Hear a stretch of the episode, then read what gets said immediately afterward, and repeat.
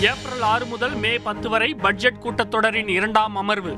சபாநாயகர் அப்பாவு தலைமையில் இன்று நடைபெற்ற அலுவல் ஆய்வு கூட்டத்தில் முடிவு.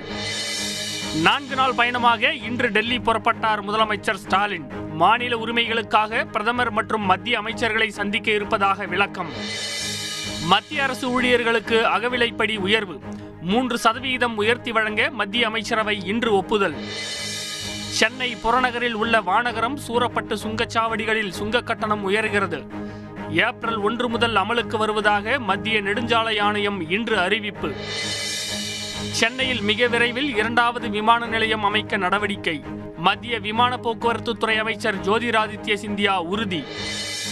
உக்ரைன் ரஷ்யா இடையிலான பேச்சுவார்த்தையை தொடர்ந்து கீவ் மீதான தாக்குதலை குறைத்துக் கொண்டது ரஷ்யா. பேச்சுவார்த்தையில் சாதகமான அறிகுறிகள் தென்படுவதாக உக்ரைன் அதிபர் ஜெலன்ஸ்கி இன்று தகவல். பாகிஸ்தான் பிரதமர் இம்ரான்கான் அரசுக்கான ஆதரவை வாபஸ் பெற்றது கூட்டணி கட்சி. பெரும்பான்மை பலத்தை இழந்ததால் ஆட்சி கவிழும் அபாயம்.